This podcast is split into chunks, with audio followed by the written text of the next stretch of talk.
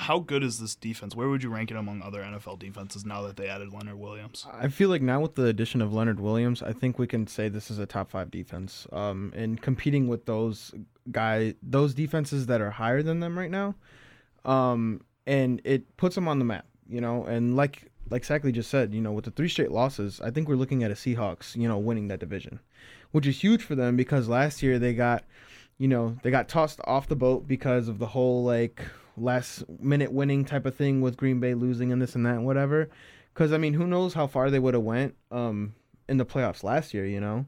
And now that with an addition of this guy, and now that they have kind of like that cushion right now, I feel like they still need to keep pressure and uh, honestly just keep playing their game. I mean, you're adding a, a star, you know, D lineman, but keep playing the game you've been playing because not only is it going to show, it's going to really prove that even though you're adding new pieces here and there before the deadline tomorrow, you're still going to be playing the football that we've we've seen you've been playing, and it's only going to go up from there. Mm-hmm.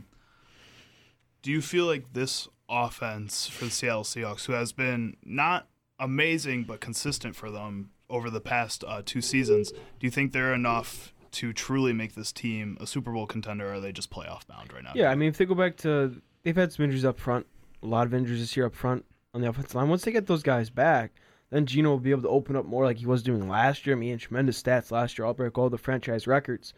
Once they get that going, then Njigba's now healthy. He's starting to get going a little bit. I still would like to see more out of DK Metcalf, but then they have two solid running backs. Once the line gets a little more healthier, they get a little more out of Geno. Yeah, I think this offense will be good enough.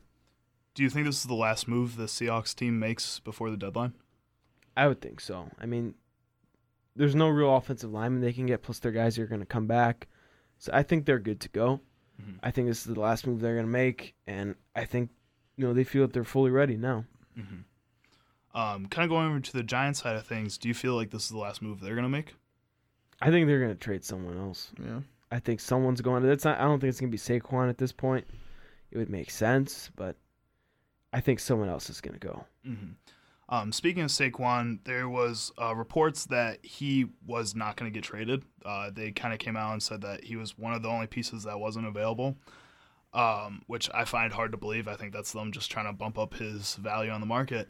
But with Saquon, uh, Derrick Henry, there's rumors that there wasn't enough interest in him in the market, um, or that the Titans were asking for too much out of him. Do you see any big name running backs getting moved in this trade deadline, or is this a year where the whole offseason debacle with all the running back contracts, all the stuff that happened in the first couple of weeks, do you think running backs are just going to get ignored? I mean, if if the Raiders get smacked tonight, maybe Josh Jacobs. I mean, if they go three and five, I heard McDaniels is really on the hot seat, especially before that two game win streak. Maybe him, just because no one's going to run for any yards behind that offensive line. I think him. I mean, we already saw Cam Akers get traded three or four weeks ago. He's he's now starting to come on for the Vikings. Other than that, I, I really don't see anyone else. To be honest, I think Saquon would be the perfect guy to trade, but the Giants are the Giants. They would rather put him on the franchise tag than Daniel Jones. And yeah. Yeah. I mean, the, the report about Saquon, this is from coming from Josina Anderson. Uh, she says inquiries have still arisen on Giants running back Saquon Barkley, but said teams are being told he isn't going anywhere. Barkley is not only a core piece, but the clear face of the franchise. How Why long, didn't you resign him? how, that's kind of what my next question would be. How long is he the face of the franchise? This is, in my opinion, this is his last season with the Giants. I, I, I don't see him taking another one year deal and I don't see the Giants giving him a multi-year contract extension after not giving him one last offseason. Mm-hmm. It just wouldn't make any sense. But I don't know. The Giants are the Giants. I think they really messed up last offseason by giving Jones the big deal and franchising Saquon. If it was up to me, I would have given Saquon a two or three year deal similar to what Jonathan Taylor got, and I would have put Jones on the franchise tag. That's mm-hmm. what I would have done. Mm-hmm. Josh, uh, in some world, in some universe somewhere, Saquon Barkley does get traded at this deadline. What do you think would be the ideal team for a Saquon Barkley? Um, I think an ideal team would be, you know, a team who wants to really like push for that playoff spot and know that they're just missing that one person or that one piece to really like carry that team. And I mean, it's really hard to say like who that is because I mean, you got like the McCaffrey with the 49ers. You have, you know, even though like you're using Jaylen Waddle and Tyreek Hill's wide receivers, that doesn't stop them from using them as running backs either, right?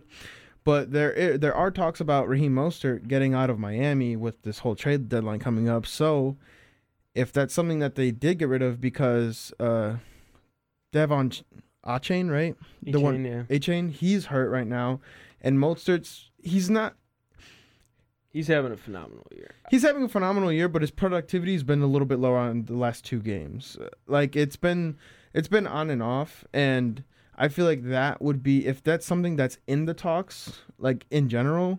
Then if you wanted like a caliber running back, I think that's somewhere you know where we can actually see the Dolphins being Super Bowl contenders.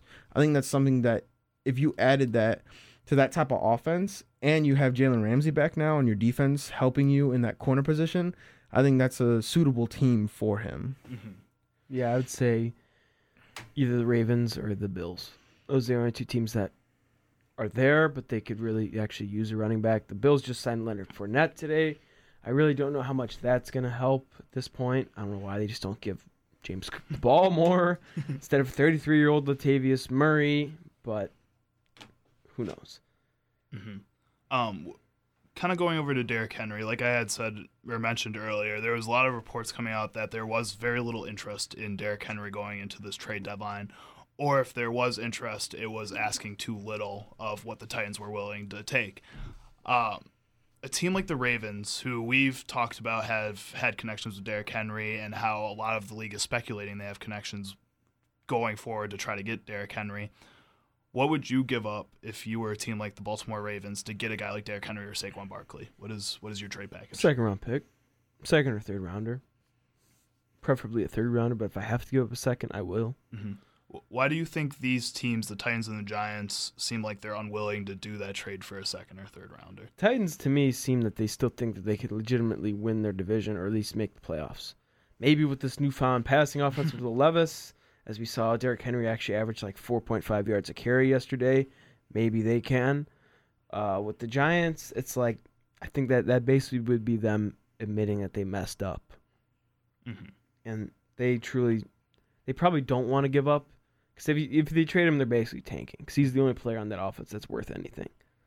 So I feel it's more so like a message to the team, like, hey, we don't want to destroy this team that just made the playoffs last year. hmm Yeah, I think that's that's the biggest thing is that they made that playoffs last year. Um, if they hadn't made the playoffs last year, it would be so much easier to blow up this team in in everybody's eyes. Um, I think moving forward for them, their big thought is that the reason they're losing right now is because Daniel Jones is hurt, because other guys are hurt, because half the team is hurt. when in reality, they're just not that good of a team, and I don't think they want to accept that. I think their ceiling is a wild card team, and chances of them getting that in the next few years with the way the NFC is going, it's starting to become a, the younger conference. Um, I think that they're going to have to compete a lot with a lot of these up and coming teams, the teams like the Falcons, teams like the Panthers, who should be good in the next two to three years if they can just develop their talent. Um, same with Atlanta. You know, you're getting teams that are going to be pushing more at your feet, and you have to be able to say, either we buy now or we sell now. And right now, they're not choosing that. And I think it's going to get them screwed in the next two to three years because these younger teams are starting to be up and coming. We'll see what happens with that. Um, moving over to a little bit more of a superstar position in the NFL, we're looking at quarterbacks. Some of the trade deadline names uh, this past weekend didn't or lost their trade deadline status. Most namely, Kirk Cousins. yeah, he's. It's a shame. He does not deserve that. He's a great guy. I mean, the way that team was playing the three game win streak, he, my opinion, if they continued that the rest of the season, he probably would have been the MVP because he's really carried this team this year. Now that they have Flores's defense, I thought that they could legitimately win this division, but now sadly with him getting the Achilles, I mean, I don't really know what's going to happen next for him. He's going to be a free agent after this year. I, I would guess maybe if Purdy kind of bottoms out, Kyle Shanahan would want him. I were the Vikings, I would want him because now that you have a defense, just beef up the O line and get a running back, and that's a Super Bowl contender in my opinion. But yeah, he's gone. I I do like the idea one of you said earlier about trading Tannehill to the Vikings. if they really still want to win this year. I do like that idea, but other than that, I don't really think there's anyone that could realistically get traded. hmm Um, you kind of mentioned you didn't really know where the trajectory of Kirk Cousins' career is going to go after this. If you had to make an assumption, what do you think is happening this offseason for him? I think the Vikings resign him, unless if they like go four and thirteen, they can get like a Drake Maye, or maybe even a Caleb Williams. Other than that, I I don't see why they wouldn't want to bring him back. hmm Josh, what do you, what do you think Kirk Cousins' future is? I'm not sure because I mean, it was um I forgot what week it is, what week it was, but he talked about how he wasn't leaving. You know, he was gonna stay with the team the rest of the season and just you know work it out. And what happened to him was really unfortunate. You know, I saw it happen, and they were.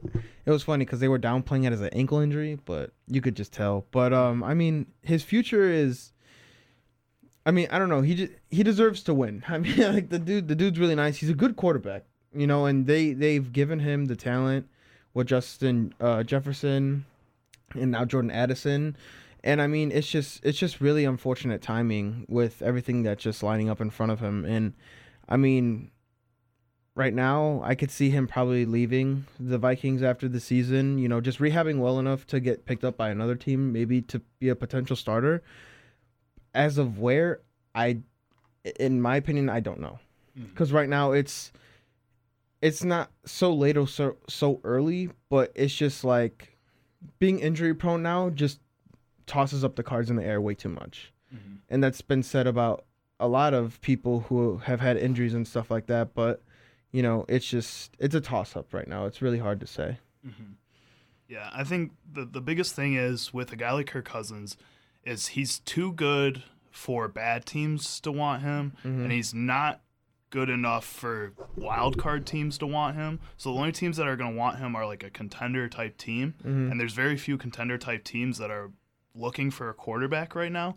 Like Sackley had mentioned before, the 49ers could be an option, but Brock Purdy looks like an MVP some weeks and then looks okay Yeah. other weeks. Yeah. So it's kind of hard to give up on a guy like that when he has the potential to play like an MVP caliber player in certain weeks. Then you look at a team like the Vikings, who when they're healthy, I think you're completely correct. I think they're they're a couple pieces away from being Super Bowl contenders. Yeah, 'cause Flores, despite not having a lot of talent, has that defense playing at a top ten level.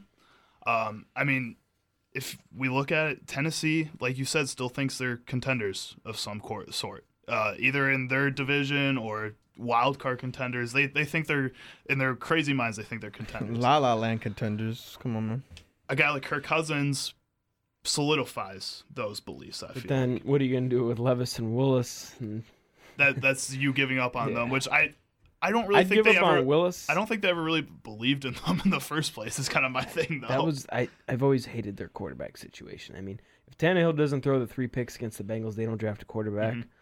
and they obviously they picked Willis, who was the worst fit for their offense, and that was a total Jon Robinson pick. Because Vrabel, Vrabel hates Malik Willis. he hates him. It's bad. It's like Nick Bosa level hate. that's And- horrible and it's bad. Even when in preseason when he was working, he was making plays. He was like, "This is not going to work. He, you need to throw the ball now." Mhm. He's, he was like, it's, he really hates him. Mhm. And then uh, Levis, which I thought they were going to draft Levis with their 11th overall pick, they got him at pick number 33. Mhm. So I thought that was a steal. And then Levis, I think he's worth giving at least a full year as a starter. He has Mhm. that much upside. Mhm. But uh, yeah, I don't know. I really don't know where Kirk's gonna go unless if A Rod retires and then the Jets want him. That's the that the Jets would be the other team. The other team that I was thinking, and he doesn't really fit with their offense, but the Atlanta Falcons are at that point where I think they're they're willing to start buying in. He would fit with that because that's the Arthur Smith system. Mhm. Where it just hands the ball off. That But, and play action. uh, I think I think they're They could probably do more with Kirk than they can with the guys they have now. yeah. I, I my Except thing Taylor is, Hennessy looked kind of good yesterday. but that's my thing. I think they they're looking for more of a little bit agile quarterback. You know, Desmond Ridder has run pretty well this season for when he's played. Taylor Heinicke is a pretty athletic quarterback who we've seen run in the past. Um, you know, I think they're a team that, although Kirk Cousins would help them win games, that they're kind of in that level where I think they're still young enough where they'd rather give a young quarterback a chance. if they don't feel like they're 100% yet, there there yet. Um, and right now, I don't think they're 100% there yet. I think they feel the same way. So we'll see what happens with Kirk Cousins. What what big names are you guys expecting to move now that the train's starting to roll with Leonard Williams? Uh, the the Commanders are going to move either one of S- Mon- Montrezl Sweat or Chase Young. Mhm. They're going to keep only one of those guys. They do not want to pay both of those guys. They already paid Sweat. They paid Daron Payne. They paid all of them. So they don't want to have to pay both. I believe they declined the option for Chase Young, right? Mhm. So he's a free agent after this year. I, my guess is that they would trade Chase Young. That's what it seems more so to happen. Um, I would love the Bears to go out and get Chase Young. I think that'd be a great Mhm. idea. I think they Um, should have done that in the offseason. I thought I thought for sure that was something that was going to happen. Yeah, we'll talk about that later.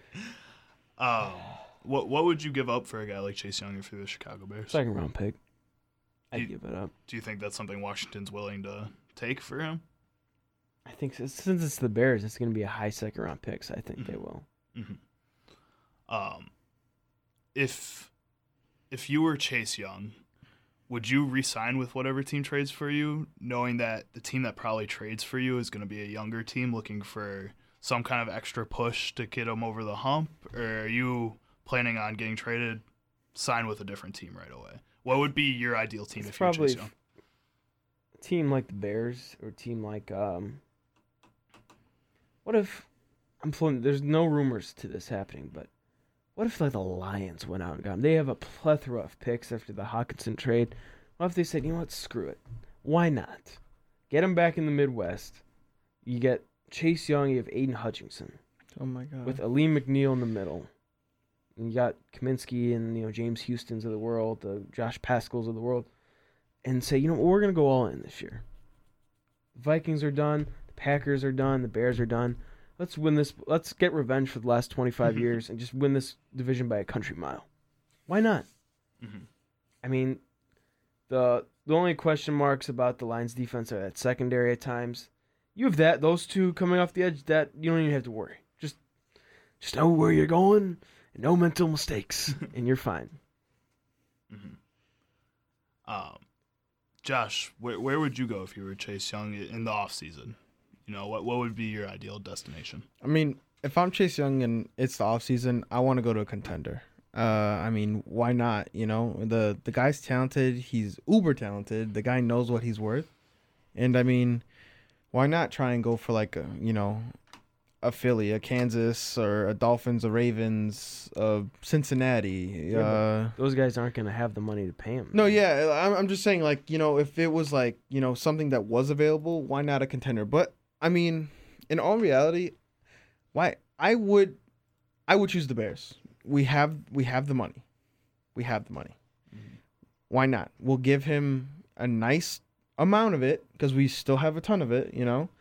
And you know, we're we signed a lot of people to one year deals, so that means we're not most likely bringing them back, you know.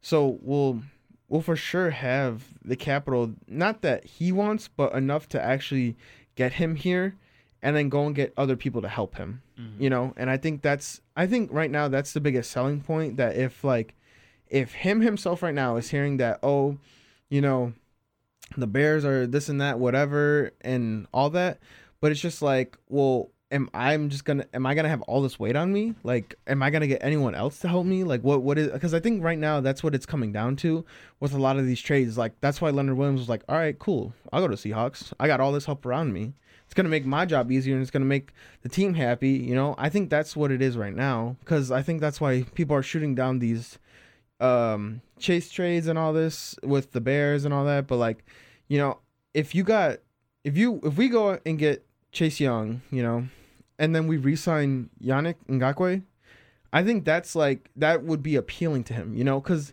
you don't want to go there and just have to take on all of this like you know this weight to carry and just be like, oh God, I'm just like smothered here, you know. Mhm. And I feel like that would be there needs to be something appealing than just, hey, you're playing for like one of the oldest franchises. There you go. Here's your 99 jersey. Like you know. Um, one of Washington's biggest issues this season has been finding corners who can play consistently. If you were the Chicago Bears, how would you feel about a Jaylon Johnson for Chase Young trade? I would do it just I because Jaylon. Johnson misses four games every year. Mhm. Like he's great. He doesn't turn the ball over, and he doesn't consistently stay healthy. So am I really gonna pay a guy that much when I have oodles of money I can go get better players? Do you think that's a trade Washington would agree to?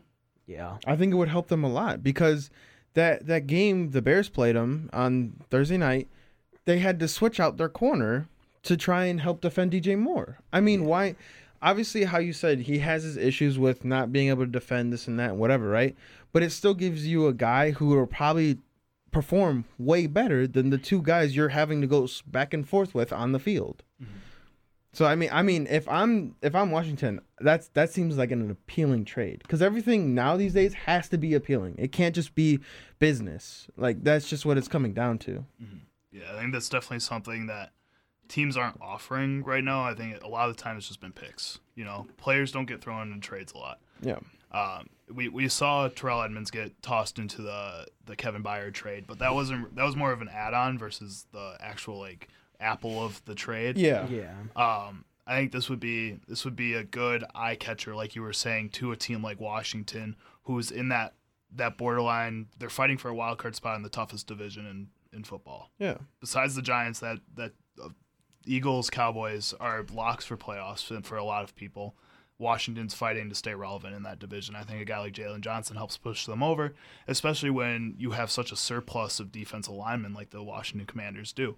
Flipping a guy like Chase Young, who doesn't seem overly happy a lot of times. He's also not a very emotional guy, but he doesn't o- overly seem happy. Mhm. You know, he he can't stay on the field. You want to talk about injury issues? Chase Young has injury issues. Yeah. Um, I think, but both teams would look at that and say Washington would say that's a guy that helps us stay consistent at a position that we need to stay consistent at when everybody else is playing consistent. And the Bears look at that and say that's a defensive building block that Yeah. we can restart this defense with. Yeah. So I think that would be a great trade for both sides. I would love to see that happen. Again, like you said, that's a fun trade. Yeah. Just for not even for the teams, for the fans. And I mean, You know? yeah, and it, it just makes sense too because there are talks about Jaylon Johnson being looked at by several teams, and the Mm-hmm. same thing with Darnell Mooney. So I mean, it's just like you know, why not take the shot? For sure. Let's go in depth about the Chicago Bears a little bit. Are there any other trade candidates you could see going into this deadline? Um, I mean, we really don't have anyone that's worth that much at this Yeah. point. Because we we have a linebacker core right now that we can't get out of. Uh, like Yeah. we we have we have them We're set already, so it's just like we're stuck with it. No one's taking them that cap money on them. Yeah, because it's it's way too much for teams to eat anyway. Mm-hmm. But I mean, like, I don't If even it means know. getting Velus out of here, yeah, I'll I'll send him out. Just give me a, a fax machine. Not even, dude. buy, buy me a Give me a cheesesteak or gi- something. give me a half-eaten McDouble from a homeless man in Florida. well, I'm sure the I'm sure the Dolphins would get him and then just turn him into a stud or something. Oh, So, without a doubt, without a doubt. Um, I'd trade in Ngakoue.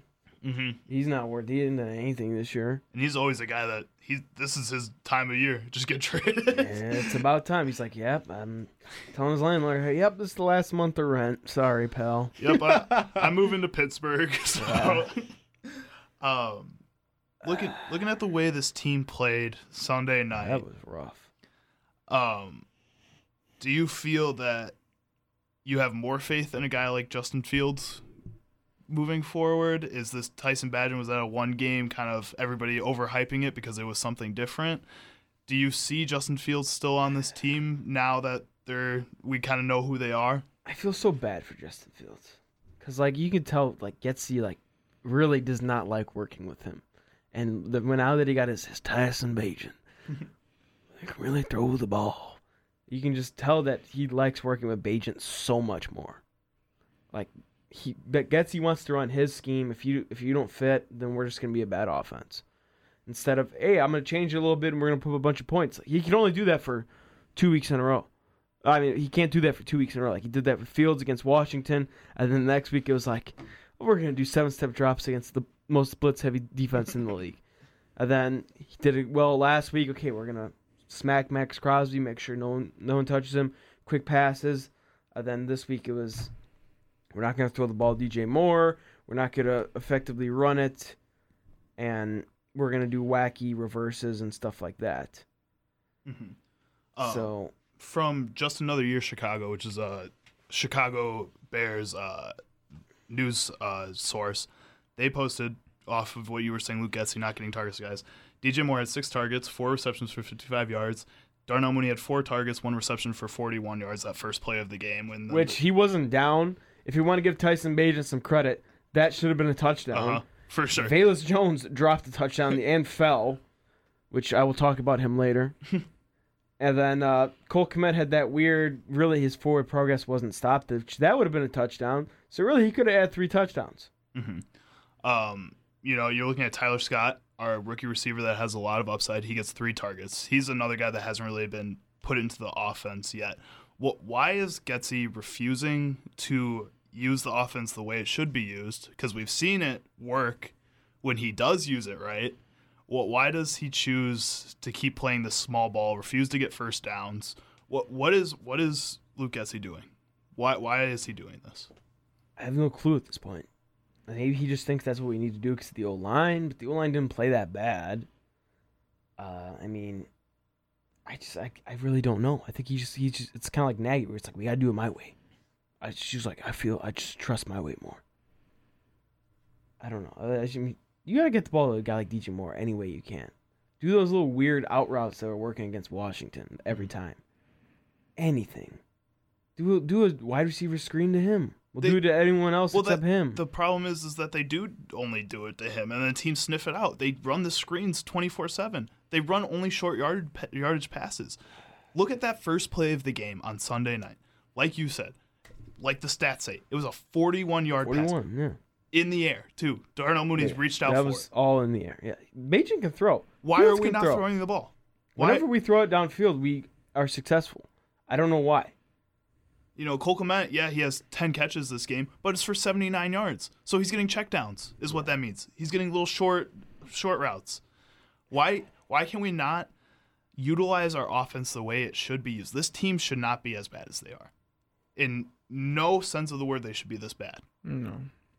You know, Khari Blasingame had four targets too. He had the same amount of targets as Darnell Mooney, our number two receiver who was a Pro Bowler th- three years ago.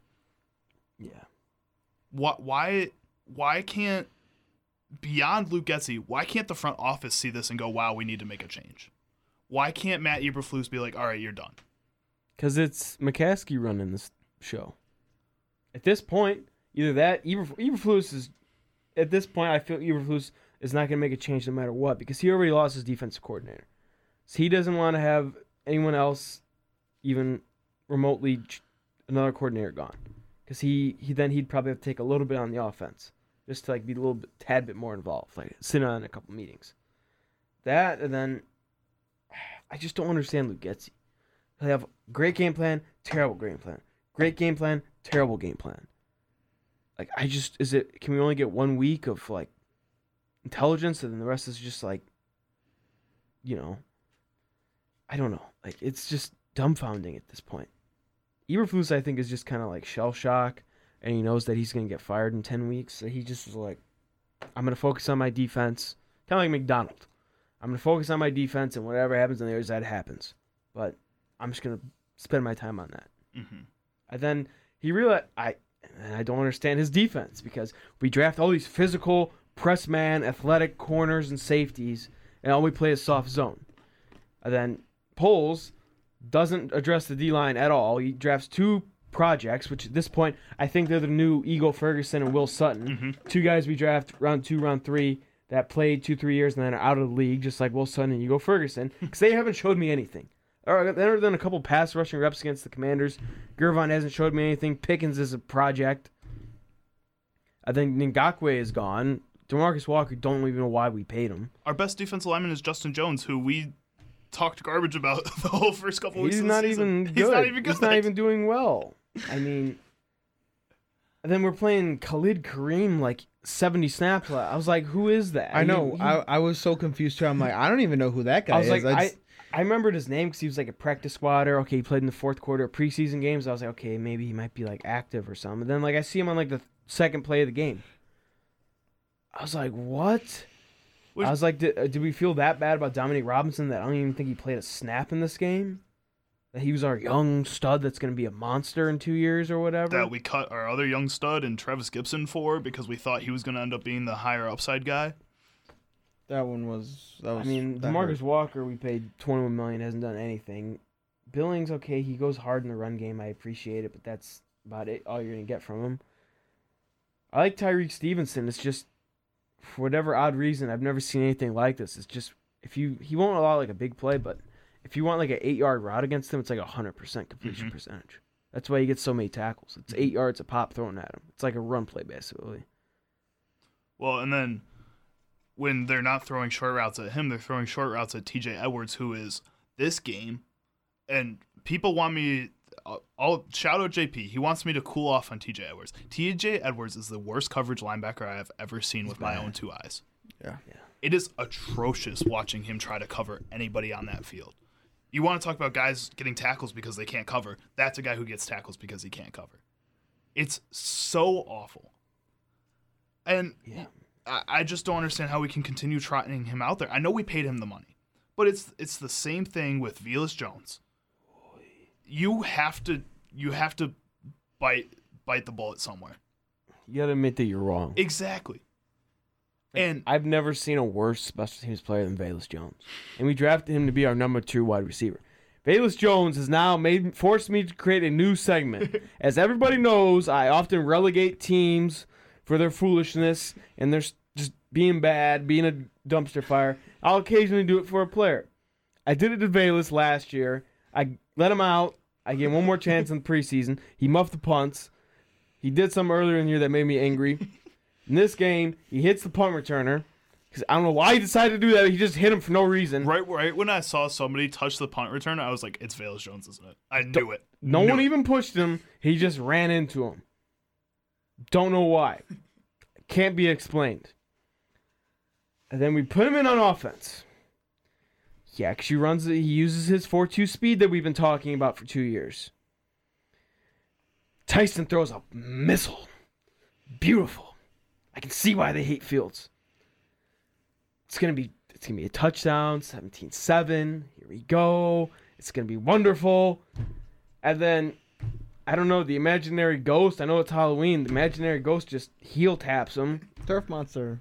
Turf monster. Sam Darnold started this week. The ghosts were back. The you ghosts know, were back. The ghosts were back. I don't know. Maybe oh, no, I'm not gonna say that. he falls for no reason. Nobody around him, and then he still has an opportunity to catch the ball and a good opportunity. It really wasn't that hard of a catch, and it basically just hits him in the face in the ball. so now he is now under relegation, which I'm now gonna call execution. Because he fails to execute, so he's gonna get executed. Yes. So that's where he is now. I had to get that out of my system. I tweet. I made. I sent out a tweet last night about Bayless. it was pretty short and sweet. I'm sorry, audience. I just need to get that out of my system. And today he tweeted. He said, "I know who I am" with like the smiley face with the sunglasses. And when I saw that, I'm like, "Oh my God, Sack is about to have a field day with this guy." He knows he's a fry cook. I'm glad he's uh, glad he's discovered He's gonna his have to go play in that Japanese league at this point. go play for the Saimura Rise, where Devin Gardner played. What? I didn't know this. Devin What? Gardner was the starting quarterback for Michigan. He Not- played for the Sagi Not Rise. How do you know the team? So I was like, they play in Japan. He was like the first like American to go over there. I, I don't know. He probably wasn't treated well. I don't know. Oh my God. um, let's hop right into our tier list. I have one question about the Chicago Bears. Are they the worst team in the league on this tier list? They're- At points, yes. There's some Yeah. games where they have, but I don't know. The Panthers are still terrible. The Cardinals are now. I feel like every year the number one overall team um, in terms of like draft pick. It's always a team that starts out kind of nice. You know, they beat the Cowboys. They really could have won our two games if they had Kyler Murray. Now they're the worst team in the league. Mhm. Like I, I saw some foolishness in that game. I wasn't gonna. It was nuts, Um, and they, they just they have no like name players really. Nobody mhm. other than like Hollywood Brown and Mhm. like Rondale, they got James Conner who's like on IR, and it's just like the defense is just like who, like or like that guy's still in the league, or like oh I remember watching him in college, he got like kicked off his team the next week, he got up in the league. That's what it is. That and my boy Dennis Gardeck. Um, in the, in this first category, we have this is number one pick contention. We have the Chicago Bears. We have the Arizona Cardinals. Um, talking a little bit more about the Arizona Cardinals. A little bit before the show, they announced that they're benching Josh Dobbs and starting Clayton Tune uh, this upcoming week. Before Kyler Murray is expected to come back between week nine and eleven, I think is what the time frame is. Um, I feel so bad for Jonathan Gannon. That's what John. They're they're Steve Wilk, Wilksing him. That's what they're doing.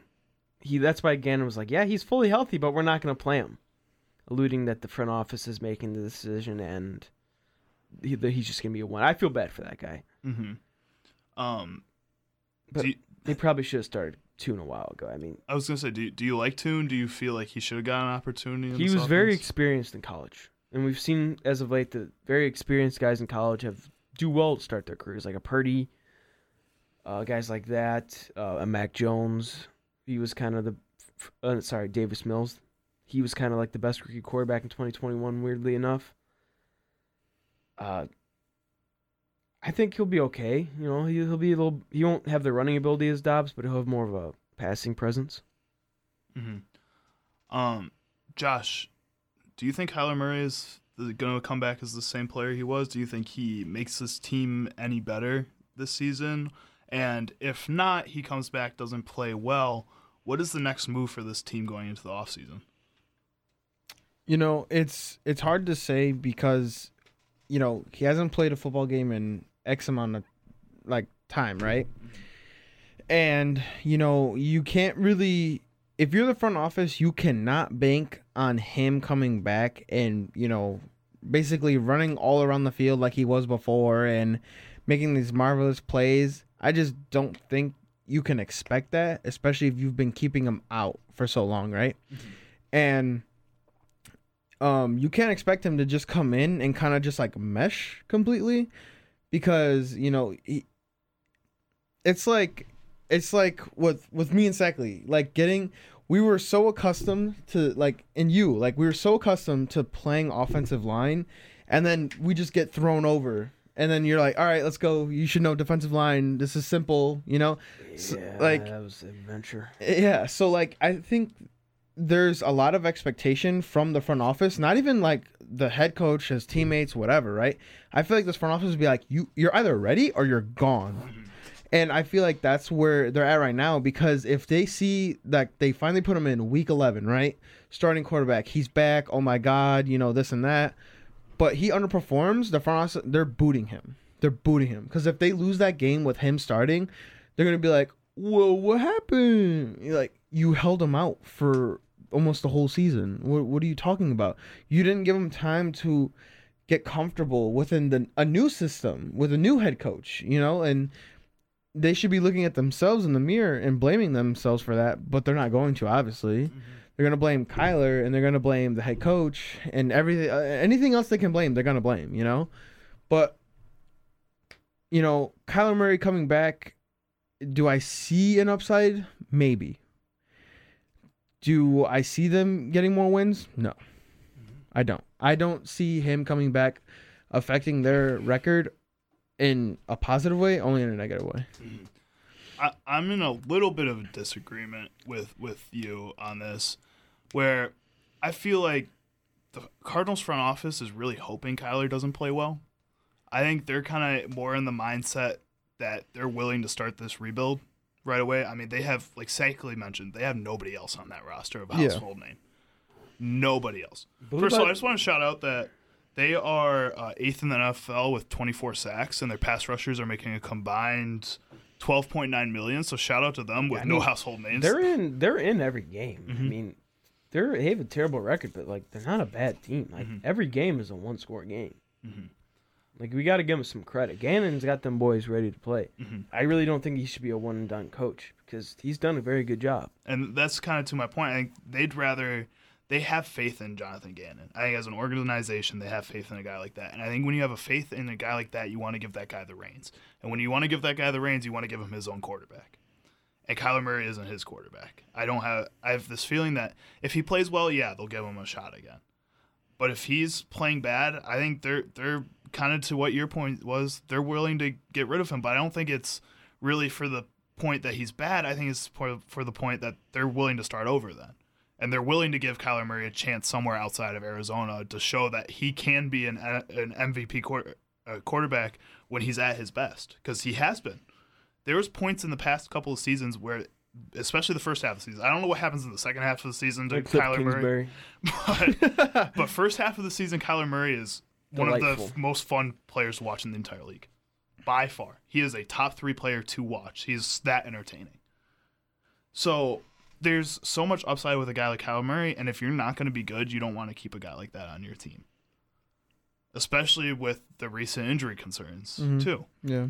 So that's another big, you know, add on to that is if he's not going to play well, give him that opportunity somewhere else. It's not really if you're not going to play well, we're we're willing to just get rid of you because we don't like that you're not playing well. It's more you're not going to play well. Well, we don't think this is the spot where you're going to mature. We Mhm. we're willing to give you another chance outside of Arizona. Yeah. I think that's where more of that change is going to come from versus we don't we don't want to deal with you guys. You know, it's Yeah. I think they do care. I think it's just it's a very interesting situation in Arizona right now. Yeah. Um, kind of with that, if Kyler Murray comes back, Sackley, or when Kyler Murray comes back, and they do start winning games, what is the trajectory of this team then? To be honest, I think that'd be the best thing to happen to him, really, because they can go ahead and start with the new quarterback. It's, you got to restart it. You got to train him again. I mean, Kyler, when healthy, is a Pro Bowl level top ten, top fifteen quarterback. I think again at his best, he's a top five quarterback. I think this team needs to win some games this year. Like I feel they have to go get another coach. I think they actually found a good one again. The Cardinals haven't been very good at hiring coaches over the years. I think they actually found. I think if they could win a couple, few more games, you know, end the season like you know, last four games are like two and two or three and one. I think that'd be great for them because that's like okay, they they're kind of they want to win. I mean, I'll get some free agents, maybe resign a couple guys, some younger guys, you know, step up. Like your Trey McBride had a good game this week. But um, I think it's that'd be the best move for him. hmm Uh, my last question about the Arizona Cardinals. Josh Dobbs' era is over in Arizona. Did you think he played well enough to earn himself either a starting job or a consistent backup job in the league now? He's a backup. He's Yeah. not a starter. A, a consistent backup. But he proved that, you know, even for not like a last minute starter, but like a starter that they really didn't like believe in all that much, Mhm. he proved himself. I mean, he played good football. And that I think that's what is really going to give him that consistent backup job, you know? Like he played really good football and people are just avoiding it, you know, cuz it's the Arizona Cardinals. They're probably the they're the worst team in the league, but you know, it's he it was really it was a good performance by him, you know, taking that leadership role and stepping up to the plate. Mm-hmm. For sure. Let's move on to one of our three last teams in the number one pick contention. We have the Carolina Panthers. We mentioned them a little bit earlier. Does this team, wh- where are they in their rebuild to you guys? I think this is their first year. I didn't. I don't think they anticipated being this bad, but it's the first year with the rookie quarterback and new head coach. It's never really gonna result in a playoff berth, but I think they'll turn around. They'll start winning some more games. They need to get more out of their run game, like they were doing last year. I don't know what happened from last year to this year. They brought back the same players plus Miles Sanders. I don't know what. Like their run game almost carried them to the playoffs last year with D'Onta Foreman. Now they got you know Sanders, Chuba Hubbard, Blackshear. They have solid running backs, Mhm. and they can't run it. Mhm. But the defense will always be scrappy. I think they'll win a few more games. I mean, they play in the the NFC South, so they're, so they're not out of the playoff race. Mhm. I wouldn't be surprised if the winner of this division ends up being like seven and ten, or eight and nine. I That's how that- it's looking right now. I could see that happening. Unless if the Falcons, unless if Hen- uh, Taylor Hennessy just leads the Falcons to the the promised land. I mean, I believe it if it happens. The. Bucks, the Bucks are fading quickly. They might trade some guy. Who knows? If they were like two and five instead of three and four, I think they probably would have trade, traded some guys. Saints, if if the Saints offense can do what they did last week every week, they would win this division by a mile. Mhm. But it's just a question of whether or not they can repeat that. Josh, how do you feel about Bryce Young so far? I mean, it wasn't a terrible day for him, but I mean, you you gotta you gotta beef him up. He's he's too small. No no quarterback like that is gonna performed well enough to you know stay healthy or keep his team consistently winning. Because what's held him back is that he's really small. He's like on and off injuries with like smaller things, nothing like Mhm. dramatic, but like you can tell that since he doesn't have the size, he doesn't really have the confidence to stay still. He's always he's always on the move. He's got to move, you know, and that's kind of the situation Kyler Murray was in. He's not that tall, but he was a bigger guy, but like he can move, and all he did was have to move. Like he, the pocket would always break quicker than anything last season for Kyler Murray, and that's what kind of like put him in a whirlwind. So th- I mean, he's a good quarterback. You know, you can with like we talked about it in the beginning. Frank Reich, the QB whisperer. You know, like. But I mean, you just got to get him a little bit bigger and get you know have him build up that confidence to really like stay still and you know just let it rip because the kid's got an arm. He's got he's got the QB things that you want, and I think they just have to hone in those things and get him healthy. And the guy can help lead this team. You know, they could be, you know, that crazy wild card that you won't see coming at all. You know, but it it, also goes with the defense. The defense is you know it's scrappy, as Sackley said. You know, He's like a Tua. Tua, you know, his first year or two, and they had no O line, no only one receiver, and not good play calling. Yeah, he wasn't very good. But then you give him weapons. You, he's a guy that needs to have stuff around him. If he has stuff around him, he'll be fantastic. Mhm. If he doesn't, he'll be what he is now. But if you give him what he needs, he's going to deliver. Mhm. You beef up the O line a little bit, get him a real receiver, uh, find a way to run the ball. He'll be very good. He's very good. He just needs it around him due to his lack of size, you know, lack of physicality. He's not like a you know a Josh Allen that can go just makes crazy stuff happen Mhm. and run the ball and you know truck guys. He's not going to do that. He needs to have, you know, they've been very bad around him. Quite frankly, he needs to have you know weapons and protection. hmm Yeah, I think he, he's what I would call a chef quarterback. You know, like you said, Tua. They're guys who can take the ingredients and make something out of it. But if you don't give them the ingredients, Yeah. they can't cook anything. hmm Yeah, You know, and they it's, need the instructions. that was hard. Exactly. No, Yeah. they, they have the instructions. That's the thing. They have the instructions. They know how to make that stuff work. They're skilled enough and they have good football IQs that allow them to, if they have those weapons, it allows them to excel at making those guys stand out with those skill sets. But if he doesn't have the tomatoes, he doesn't have the onions, you can't make something taste good. You can't make something taste flavorful. It's going to be boring. Nah, that was it.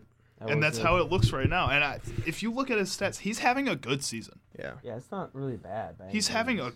like I would put him in my top five rookie of the year right now. You know, Yeah, and I don't think a lot of people do see him as that at he's this the moment second best rookie quarterback by far. now. Yeah. I mean, you know, Will Levis might turn up and take that spot, and there's a lot of rookies getting opportunities this season at the quarterback position. Oh yeah, definitely. Tyson Bagent. Tyson Bagent. You got Clayton Tune about to possibly get his first start if Kyler Murray is not playing. You know, you have um, just guys that are getting opportunities. Aidan O'Connell in Las Vegas, you know, and I think he's taking advantage of being thrown into the fire right away. And I he deserves a lot of credit for that. I think he's handled what he's gotten so far with a lot of grace. I think people have talked down on him a lot throughout the preseason, throughout this first couple weeks of the season. I think he's a guy who deserves a lot more credit than he's getting. And, you know, it may not be overall the greatest season, but to your guys' points, he needs just more around him. And once he gets more around him, you could see a Tua like jump. Tua looks like he's going to be top three in MVP this season, probably, if he keeps Yep. playing the way he is.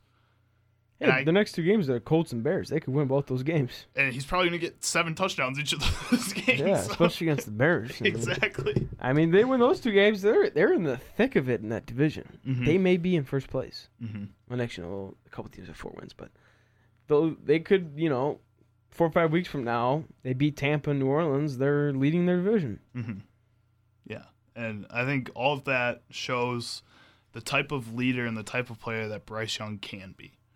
And I'm really excited to see the future for this team because I think, to Sackley's point, they're in that first year of that rebuild. You know, they there's stuff there that a lot of teams in the first year of their rebuild don't have, Yeah. and it's looking pretty good for a team like the Carolina Panthers. Let's hop on over to one of our other last two teams, the New York Giants. I, I think we can talk about the Giants and the Patriots in the same same Yeah. sense. Yeah. here. Why are these teams so disappointing this season? Offensive line, where it all starts. hmm I mean, the Giants, they went on and invested it, and they've all either played terrible or gotten hurt. Evan Neal is, he's going to be playing in China. He's Uh, he's gonna be flipping burgers. Schmidt, Schmitz has been hurt. Andrew Thomas has been hurt, and the Brednison is like, doesn't want to play football. I don't know what happened to him in the offseason. I don't know, but he's scared to play football. And then, you know, Saquon did miss some games. They didn't address their wide receiver position. They drafted Jalin Hyatt. That's it. And then only they even put him on the field. So I don't know what they're doing there. I really don't. The only good news is that their front seven has been pretty solid. Kayvon Thibodeaux is the guy. I mean, nine tackles this game, three sacks, three TFLs. He's the that guy. Oh, Carrick, he's been very good. A'Shawn Robinson, the Dexter Lawrences of the world, very good. They still have a defense. Their defense has not been the issue. It's just their offensive line is so bad that they can't do anything on offense. And it's like, if you're looking at the court, I mean, Tyrod Taylor's still in the hospital. Dingo Jones is walking around like this. So, it's that bad. I mean, I, I, I didn't know that those talented guys could be that bad. If they just they, they, they basically need to go out and get four new offensive linemen this offseason. They do that. Literally, that's all they need. hmm That and another receiver. and I, I think we see a lot of parallels with that with the New England Patriots too. Mm-hmm. They still have a very solid defense, a defense that plays hard out there. Occasional games where they don't look the best. I don't think they're as good as the Giants' defense is. I think the Giants' defense, if the offense is playing at the top of their game, the Giants' defense is a top five defense in the league, especially when they have Leonard Williams. Um, I think the Patriots still have a lot of talent on their defense, though. But then you look at their offense, and they just are abysmal. Devoid of talent. Well, especially now that Kendrick Bourne's about to miss the rest of the season, he was having I a was gonna breakout say- season. I was gonna say the, in, the injuries is what's killing the Patriots too. Mhm. Like that's it's unbelievable how bad like it is for them. Mhm. And then Mac Jones is like underperforming way below the bar. It's not even his fault, really. They got Vederian Lowe at left tackle. Cole Strange has been hurt. They have no offensive. They have no weapons. They just have no talent. Bill Belichick, the GM, should be. He, he might be in. He's in relegation. well, I think He can't be fired because he just got a new contract. Yeah, but I, I, that that massage parlor in Boston must be having overtime with Kraft being in there watching this team play like this. that's a good. um, both of these teams, we, we mentioned their quarterback play so far. What i- what is the next step at both of those? Both these teams are in kind of quarterback limbo at the moment. You know, Daniel Jones didn't play well before he got hurt. Then he gets hurt. Mac Jones hasn't really lived completely up to expectations so far this season. He's had a couple games where he looks he They looks hate all him. right. They're gonna trade him. He's gonna go to someone. He's gonna play well. That's what's gonna happen. That's they usually they works. hate they hate Mac Jones. I don't know what it is, but they do not like him. Who's their backup? Their backup is Bailey Zappe, Mm-hmm. even though they cut him every other week and then sign him right back. and then they gave Malik Cunningham a three-year deal. Then they cut him four days later. So which I, I think was one of the dumbest decisions. I, I don't I don't know what they're doing. they just need a full overhaul on their offense. Mhm. I mean, Ezekiel Elliott's been their best offensive player other than um, Kendrick Bourne. Zeke is washed. So, I don't know. If you were the if you were Bill Belichick, what would be your first step in a rebuild for this team? I say I relinquish the GM roles and I just become coach. I mean, his last four years have been abysmal. I mean, seven to nine, worst offense in the league, 2020. Smacked, absolutely obliterated in the first round, 2021. Missed the playoffs, abysmal team last year. Just played terrible. Same thing this year. So I'm like, okay, I'm, he's a little bit on the hot seat at this point. And I'm just going to be coach, and I'm going to coach who I got. That's what I'm doing if I'm him. Mm-hmm. Um, kind of looking at you know going into the off season here, who is a guy that you think could take hold of this Patriots front office, take up that GM role? What what what's somebody who can change this team around?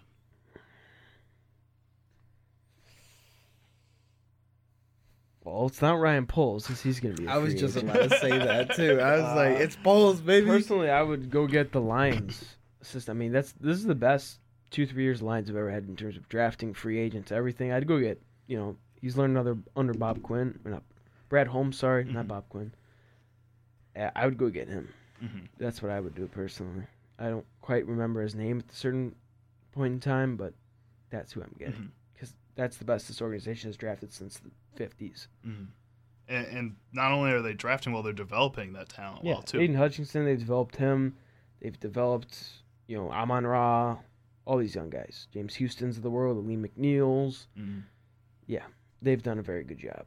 Yeah, it's it's definitely a team that people should be taking notes from when looking at rebuilds recently. Yeah. Yeah. You know, I if the Lions somehow fall apart in the second half of the season, I would still look at them as a success this year. Oh yeah, most definitely. You know, the way they've taken a hold of the league this first half of the season, you know, shows so much promise for that future, and I think they already deserve their roses before the second half of the season ends. Um, let's take a quick break here. When we come back, we'll go through our next five tiers. But before then, we got a couple ads and a couple songs for you guys. Welcome back, folks. If you missed the first half of the Blue Jay Boys show, we went over the Chicago Bears, uh, the trade deadline, and our first layer of our NFL tier bracket, which was number one pick contention. We're going to keep moving up our tier list here, and we're going to go into teams that we think are young but intriguing. We're going to start off talking about the Atlanta Falcons. Sackley, what's fun about this team? I mean, the run game. I mean, just Bijan Robinson, Tyler Allgeier, two just bruising, electric, athletic running backs. And then you got you know Kyle Pitts when you can get him the ball. Drake London is just finding that quarterback that can just throw him the ball when they Yep. need to. That's that's really all they're missing. That's what it comes down to, honestly, for this team. Because I mean, Taylor Hennessy, as Zach likes to call him, you know, he he performed well, but I mean, you get a guy like you know Kirk Cousins in there or something like that who like will actually like knows how to play the game, you know, for X amount of years and actually can throw you the ball and be smart and strategic about it. It makes that team obviously uh, very intriguing um, and still young, but it gives them a chance to like actually compete. You know. Mm-hmm. Um, do you think this is a move? And I know it wasn't a forced move. Desmond Ridder comes out of this game with an injury, but do you think they should have been playing a guy like Tyler Taylor Heinicke all season? Yeah, I, would have yanked him the Tampa Bay Buccaneers game. The week before, he threw three interceptions and he had three lost fumbles against the Buccaneers. They smacked the Buccaneers. They should have won that game by like 20 points, but they fum- he fumbled it like in the red zone like three times. Like he fumbled it because he like he just gave up. He's like, oh, I scored a touchdown, and then uh, Antoine comes out here and just goes, oh, just knocks the ball out. and I would have yanked him a while ago. I mean, he has not played well. Mhm. I, I don't know why they're so. It's not like he was a first round pick. He was like a fourth, fifth round pick. I don't know why they're being so overtly loyal to him. Um, kind of looking at this team, is quarterback the only position you feel like they needed to address to become go from young and intriguing to wild card contender, playoff contender? That pass rush. The pass rush has been bottom of the league the last four years, and this year they're not. Bud Dupree's their best pass rusher. Mhm. He's like thirty. Grady Jarrett, as you said right before we got into his ACL, so it's gonna be rough. hmm Um, is this a team that you think is a buyer or a seller coming up here on the deadline? I think buyer. I mean, if I'm Arthur Smith, I'm buying because if I don't make playoffs this year, I'm fired. So, same with Terry Robisky. I mean, he's been there a while now. I think they need to, uh, you know, sneak in. It's not hard to win that division. You got to go. You got to get nine, ten wins. Mhm. It's not a lot. It's not a crazy amount. Who, who are you eyeing that's available right now? Well, if Kirk Cousins didn't get hurt, I would have got Kirk Cousins. But I'm personally, I'm sticking with Taylor Heinicke, and then I'm gonna go get like a Chase Young, Mm-hmm. Sweat, one of those guys. Mm-hmm. Because there's no other quarterback you can realistically get. I'm not getting Tannehill because Tannehill's worse than both those guys at this point. I'd rather run with Desmond Ridder than Ryan Yeah. Tannehill. He's younger at least. I mean, I'll take Alex Johnson over him. Honestly. Um, one, one other question I had with the Atlanta Falcons these past couple weeks, we've seen a decline in Bijan Robinson's production. Uh, most notably in the past game, I know a couple weeks ago he was out of the game sick with no injury designation before Yeah. the game or anything like they, that. they they gave him one one carry with like a minute Uh-huh. left. Um, do you think that's any sign to him kind of hitting that rookie wall, or do you think it's just a couple of games, him being sick, he's going to come back and be the focal point of this offense again? I think it's just a sick thing. I don't think it's a rookie wall, honestly. I mean, I feel like um, they're probably gonna just solidify him as a running back, not so much as a motion out kind of running back. I mean, even though he he did really good, because the one game that uh, I remember he did like really good with that was against Green Bay. You know, even though they that game, um, you know it. He was really good out in like the wideout position, just moving out there. He was comfortable. He made people miss. He looked he looked really good. But I think right now with you know the whole thing, sickness or not, I feel like they want to really solidify him as that you know downhill shifty running back because that's just what he's like really good at. But I mean, I can see them occasionally being like, all right, like go out, but not really like tossing him the ball just to keep him healthy and stuff like that. But you know, this this kid's got a lot of potential, and you pair him with a real like a quarterback, like unfortunately, you know, not Kirk Cousins anymore, but someone of that nature and stature, I feel like you have like a really nice combo in the backfield with that. Um, so far this season, we've also seen Ty Allgeier get about 50-50 carries with Bijan Robinson a lot of these games. Um, do you think that's something that continues going moving forward in next couple of seasons, or is Allgeier a guy that you think is going to get phased out of this offense eventually? I think he'll get phased a little bit. It'll be like 60-40, but I don't, they're both young and good. I'd rather just have both. They just have a great duo for like five, six years, like the Saints basically did. Mhm. That's what I'd rather instead of just running Bijan into the dirt, Mm-hmm. then discarding him when he hits twenty five. Yeah. I'd rather just have both. And you can kind of just, if you're gonna discard one, then be Allgeier because he was like a fourth, fifth round pick. Mhm. Have him take like the hard carries, which he's doing, and have Bijan do the fun outside stuff and catches, like they did with Kamara. Mm-hmm. Um, as this team moves forward, you had mentioned that Arthur Smith is kind of on the hot seat for the rest of the season. Do you think if they bring in a new head coach, their offensive identity changes and that change in the backfield happens sooner than we expect, or do you think this is a team that no matter who's head coach, that's who they're going to be? I think they'll definitely, if they did get a different coach, they definitely would probably have a different scheme because this scheme is, it's like three-headed running back, tight end. Um, throw to your second tight end instead of your first tight end. We're in the 1940s. Like it's like it's a step away from being in the 40s. so yeah, I think he, they'd still both be on the roster, but Allgeier would get phased out. Mhm. He'd be your goal line, short yardage, fourth quarter minute offense type running back. Mhm. Bijan's your stud. Um, we've seen with Bijan Robinson's loss in production, Drake London step up a little bit more too these past couple weeks. What is the ceiling of a guy like Drake London to you guys? He could be like a elite receiver. He just needs a scheme and quarterback that can get him the ball. hmm He's big, he's strong, he's fast.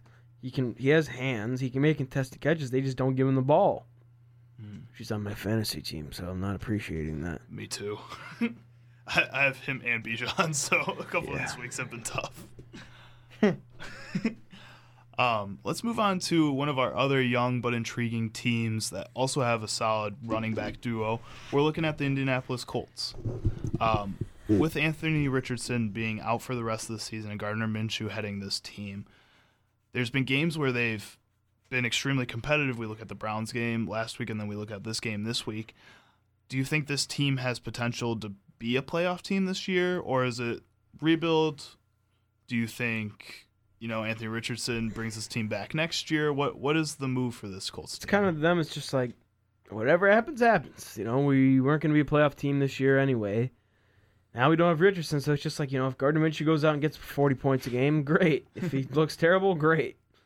It's kind of just like, well, we'd rather we win some games, just you know, the culture and you know, so we don't have to fire our coach. But I say they'll win six, seven games. hmm Um, w- one of the other big weaknesses with this team has kind of been the defense, especially this past week against a New Orleans Saints offense that hasn't been able to get anything going all season against terrible. anybody else. Um, are there any pieces on this defense that you think are worth keeping, or are there guys that you think are moving out during the trade deadline? I'd keep DeForest Buckner and Shaquille Leonard. God, RJ is so ugly. but yeah, other than that, I mean, there really isn't anyone that they'd want. There's Julian Blackmon, but I think they're going to keep him. hmm Uh, I don't know who else they have on the D line, but We, we have buddies. yeah, we got some friends at the window. Flashing us outside the Max. studio right now. Maxie. a little bit of a distraction. yeah, sorry, that was, that was really distracting. um, you know, kind of what you were saying, talking about the Colts defense. Um, do you think this is like I was kind of asking before uh, with some of these other teams? Do you think this is a team that starts buying at this deadline to kind of prepare for the future, or is it a team that kind of stays still? They're team that sells. still. They're not going to sell. They're not going to buy. They don't have had anyone to really sell, and they don't really want to buy. Mhm. They want to build in the draft and get some guys in the free agency next year. That's what they're going to do. Mhm. They have cap space. Who who would you see as potential targets going into that draft and free agency period in the offseason? They want a receiver. They need a receiver.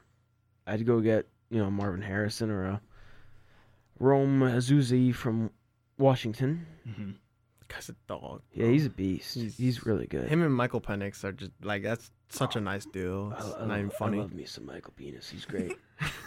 Michael Penix is awesome. But yeah, I, I don't see them doing really anything of note. They're just kind of in no man's land, really. hmm But they have some, you know, Josh Downs is fun. Um, Michael Pittman's fun. No one crazy. Your boy Alec Pierce. Yeah, he dogged my team in high school. It was it was rough. They had him at like DN too, so he was like an our our right tackle. I love him. I, I saw him today. He was a great guy, but he just couldn't compete with him. It was rough. that was actually like the game of my life as well. Like I played a great game and we got smacked. There there was a I was like 16, so there was a few Pepsis being drinking when I got home. he was putting away a case of Pepsi to Yeah. put away the pain. Yeah. Um, the the other two teams we have in the young but intriguing category are also from the AFC South. Let's start with talking about the Tennessee Titans. Will Levis, first game. As, Hello, Mr. Levis. Um, were you guys expecting that? Nope. I did not expect that, and that was I, I saw. I was like, whoa. I with Levis playing like that, I see what Vrabel has conjured up in his mind. Okay, we got D Hop, who's still you know kind of in his prime. You know, the passing game takes some pressure off Derrick Henry, kind of like how Tannehill did a couple years ago when they had a good pass game with AJ Brown and guys like that, and Jonnu Smith. I think you know he actually averaged more than four yards a carry this game. It was fantastic, twenty-two for 101. It was beautiful. I think you got D Hop, you know, 134 yards, three touchdowns. Fantastic. Defense is still good, still solid. I see what Vrabel's been thinking about this whole time. Mm-hmm. Um, Josh, where where do you see this team when they're at their best? What what is their ceiling? But realistically, where do you see them as well? I mean, at their best, there's okay. I'll put it this way: if they could play how they played on Sunday, like that for the rest of the season, and you know, not really have to worry about anything, their ceiling is very high. 10 and 7. Yeah, like they have a team. very very high ceiling. They're a wild card that could upset someone in the first round. Yeah, But in all likelihood, probably 7 and 10. 8 and 9. you know, if if this was like a one and done type of thing, that's unfortunate. You know, because as much as of a hater I am on Will Levis, he played a good game. Mhm. He he's got a cannon. The dude could throw the ball, and getting having a receiver like D Hop who his hands are enormous in in general already, and the guy is shifty still, and like Sagan said, he's still in his prime for the most part. Having a guy like that, why not throw bombs all day? You know, and I mean, even on the little shallow slant routes that he caught a touchdown on, you know, it's it's good to have a receiver like that, you know, because you know he'll he'll be open. Um, but you know, like I said, I, I've realistically the ceiling isn't that much higher than where they're at right now. I feel like it's going to be an on and off type of thing because it's either the offense steps up or the defense steps up. In this case, it was uh, both, right? They had a, they played a good game all around, But from here on out, it's kind of like they're telling themselves, all right, it has to be like this every week. But then only one's gonna do the job, and the other one's not gonna do their job. And I feel like that's just how it's gonna go. But they're gonna see what they need to correct, what they need to add, subtract, whatever. But I mean, for the most part, their ceiling is a little bit higher now because of that impressive game, I guess. But it's nothing crazy, you know. But if they keep playing like this, how they played Sunday, the, you're looking at a 10 and 7 team. Mm-hmm. Yeah, I mean, I mean, they really didn't even get Treylon Burks involved either. Imagine you get him going. I mean, they ran the ball efficiently. I mean, Levis obviously great game, but that defense. I mean, they had, they had what, six sacks this game. I mean, Jeffrey Simmons looked like Jeffrey Simmons. Harold Landry, they, Jack Gibbens. They still have Nico Autry. They Terrell Edmunds made an impact in his first game. Uh, they'll eventually get their their uh, rookie corner from a couple years ago back. Uh, I hope he's doing okay. Mm-hmm. His uh, parents, you know, they died in that uh, house fire, R.I.P. But this team has, you know, decent amount of potential. Mm-hmm. Just I don't know if they'll be able to get that out of. Oh, sorry, he did return. He had eight tackles. Dog. And Kristian Fulton, good job, buddy. Obviously, they're not going to put Malik Willis back in the game anytime soon. Yeah, no, not after that performance. And um, yeah, Um, do you, do you see any future for a guy like Malik Willis in this league anymore? As a backup. he he went to the wrong spot. He's gonna be like a guy that's like similar, like a Dwayne. You know how Dwayne Haskins was on the Steelers and he was kind of you know figuring it out, kind of rehabbing his Mhm. game, kind of like that. Mhm. Just you know, He needs to be in the right spot. yeah. Yeah. Um, my one last question about this team. DeAndre Hopkins, you mentioned it before, had a fantastic game. Four receptions, 128 yards, three touchdowns. Um, where where's D Hop in your list of wide receivers in the NFL right now? Is he still a top 15 guy? I gotta give it to him, yeah, because it has been his fault this year. He's getting open. Yeah. He had just Tannehill and that O line. It's just, it's not his fault. That's what's hard about receivers sometimes. You can run great routes and be fantastic, but if you don't get the ball, it's like, oh, why isn't he producing? Mm-hmm. I mean, he looked fantastic. I mean, he's got 500 yards so far this year. He's averaging 16 yards a catch. I mean, he's still, still a good player. What do you think he earns in the offseason? No one's gonna give him a long term deal. I think he'll get like a one or two year deal, either with the he'll re up with the Titans or he'll go somewhere else. Hmm. I mean, in my mind, he goes somewhere else. I think the Titans were kind of a team He's that he, regretting it up until this game. I- I don't. I don't even think he's really regretting it. I. I mean, I wouldn't a say little bit. regret. In that London it- game, he looked Yeah, like he, he wanted like he to was get re- yeah. out of here. Also, his his point, like I think his whole goal going to the Tennessee Titans was to say, "Look, I can go to any team I want and still be still ball out." And I think he knew what he was doing. I think he didn't think the Titans were going to be that good. Like he was thinking they're a mid team that I can make a playoff team, and people will say, "Oh wow, D Hop's back. D Hop is still here." Yeah. Um, do you think it's solely because of his age that teams won't give him a long term contract? what other factors go That and it? if he misses the games this year, because he's prior to this year, he played nine games in 2022 and 10 in 2021. Mhm. So he's been kind of injury prone. But Before that, he was an Iron Man, but Yeah. the last two years he's been pretty injury I wouldn't say age so much. I would say the injury prone stuff because you wanna, if no matter a two, one or two or even three year deal, you're paying someone a lot of money to come out there and perform night in and night out. So that I like the injury prone, I would lean on a little bit more because, like I said, you you're paying him X amount of money to come and help your team win games. You know, so I think that yeah, I agree with Sackley. Max is like you're looking at a one to two, maybe three max year deal, but nothing outrageous where you're seeing guys get like you know five, fours, you know six even. You know, Mhm. you're not we're not gonna see that out of him. Yeah. Um, let's move on to our last team in the young but intriguing category. We have the Houston Texans. A lot of really big surprises from this team so far this season. What has been your biggest surprise for them? I mean, CJ Stroud just coming out the gates, just carrying his team. Uh, I mean, no, I didn't think that was going to happen, but he's proved he's the guy in year one. I mean, they're ahead of schedule. They already have three wins this year. They should have won this week. It would have been four and three, would have been balling, but they've already exceeded expectations. Uh, I'm happy with how their defense has played. DeMeco Ryans is carrying over some success from San Francisco. I like Nico Collins having a year three breakout. I really like that.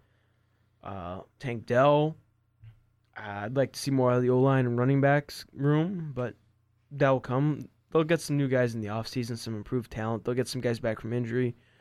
Uh, maybe we get another back. But I'm happy with where this team's at. Mm-hmm. Um, where did you expect this team to be at this point? You said you were surprised that they already have three wins. What was your expectations going into the season for this? I team? was thinking four to five wins, but they look like they could go eight and nine at times, nine and eight. I mean, they smacked the Jaguars for what it's worth. Jaguars are, you know, they're the cream of the crop now. Mm-hmm. They've looked very good at times. Uh, That would be amazing for them. Mm-hmm. I thought I I had them being a little better than everyone else because like everyone thought, it was oh, two and 15, 3 and 5. I'm like, no, they have too much talent, too many years of high picks to be that bad. But you know, this team could do some damage this year. I don't think they'll make the playoffs, but they'll be competitive. No one will want to play this team come December. Mm-hmm. Um, we we talked about him a little bit uh, last week when we were talking about uh, disappointing players. But one guy I want to ask you guys about: what is the ceiling of Dameon Pierce? He was a guy that had a lot of hype going into the last season, his rookie year. He played well at the beginning of his rookie year, slowed down a little bit, and then this season he kind of looks like he's hit a wall. Is that scheme? Is that him? What what's the deal with Dameon Pierce?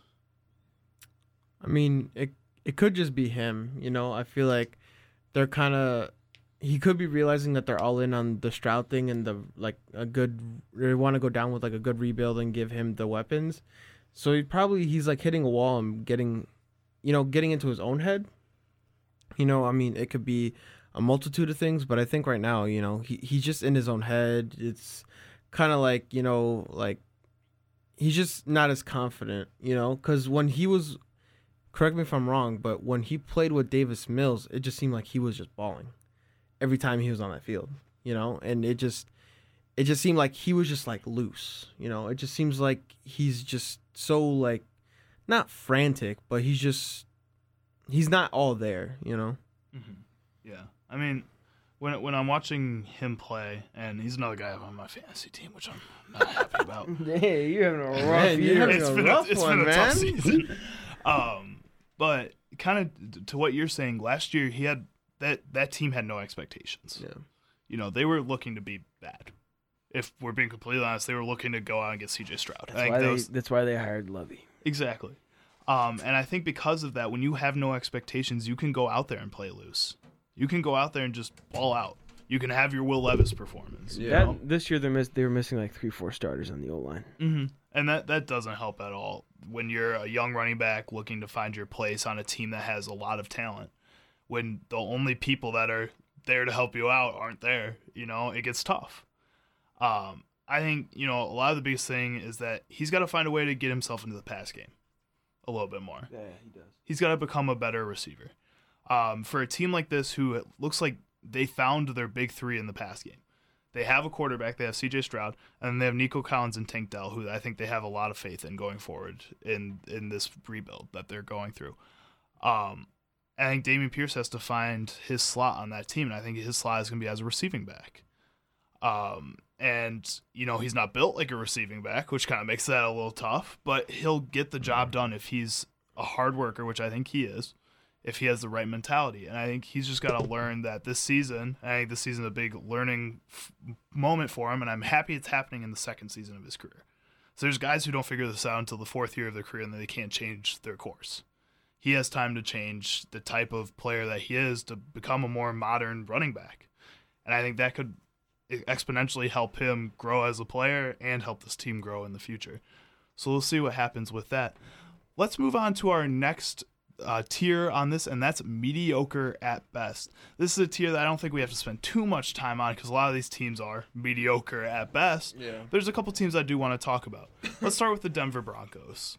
They started out looking like one of the worst teams in the league. Last season, they were by far one of the most mediocre teams. They were the definition of mediocre again.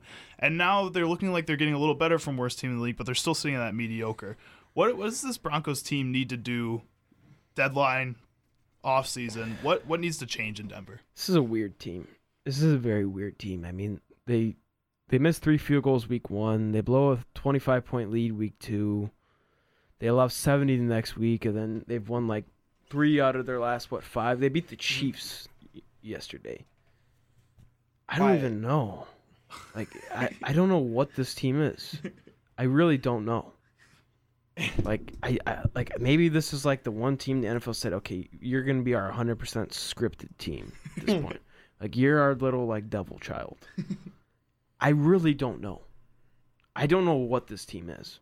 I think they should just stay pat and just see what happens. Mhm. Like, I really don't know what this team is at this point. I cannot tell. And for those who don't know, they beat the Chiefs 24 to 9. What? Like Excuse me? the Chiefs won 16 in a row against them, and they just. I mean, really, they should have won the Thursday night game. Their offense just didn't show up. They only allowed like what 16 or 19 points then. Mhm. So, and they suddenly have found this new run game. They need to keep running it. They keep Russell Wilson needs to keep being efficient like the way he's been this year, not turning it over. Uh, the defense just needs to get back to what they did last year, which they have the last two three games. Mhm. I just I don't know what this team is. Yeah. It's really it's really hard to say I'm because befuddled. Because you had I think right now they're kind of figuring out the identity identity of Russell Wilson. Because in the first half of the season he was I love Jesus. Praying and doing full workouts on the team playing right? And then Sean Payton said cut that out. What are we doing? We're playing football Stop being right? weird. Yeah, exactly. You know stop going into the middle of the field on our own Bronco and spinning in circles with with your arms wide open. You know, I feel like they're basically telling Russell Wilson like you need to go back to that dark place and really like lock in. You know, and I feel like it's helping because the last two games I've seen Russell played, the dude's running more. He's putting his shoulder down. He's throwing the ball like crazy. You know, it, it, I'm. I feel like I'm watching Russell Wilson when he was with the Seahawks. He was just playing ball. Mm-hmm. Like it wasn't. It wasn't so much. Oh, what do I do? Help me. You know, like. I think right now they just need to shove him back into that dark place and just let him play some football, man. Mm-hmm. I think I think the biggest thing is that this Broncos O line had to get so bad that it forced Russell Wilson to play like he did in Seattle. It's basically what happened. Before that, he hadn't like really gotten out of the pocket with Denver. And this game, he had eight rushes. He didn't have that many pass attempts, but when he was out of the pocket, he was making plays. That's where Russell Wilson is the best when he has to improvise. And for some reason, He forgot that. he forgets that. But all of a sudden, he's found that again. He looked like a method actor playing quarterback. That's what he looked like last year. Just exactly. seven stepped up, eyes down the field. He was, on, he was on the new season of All American. You know? Like, He was counting out loud one, two, three, four, five. Like, One one thousand, two one thousand, three one thousand. um, and I think you know he only threw the ball 19 times in this game. He was 12 for 19 for 114 and three touchdowns. You give him his Seattle attempts with the way he plays now. Russell Wilson was an MVP caliber quarterback when he was playing like that. If you put an MVP caliber quarterback on this Denver Broncos team, they're playoff locks. I guarantee you. I'm telling you, they just need they need to keep shoving him into that dark place. They can't. They cannot They let just him. need to beat him up, like, like have him look like it's like Fight Club. They need to just put Fight- uh, they fight need to put us out there at O line and just Yes. force him to run for his Yeah. life. yeah, you're gonna have this like five nine weird kid that's on a small sports talk radio. Yeah, he's gonna be your center this week.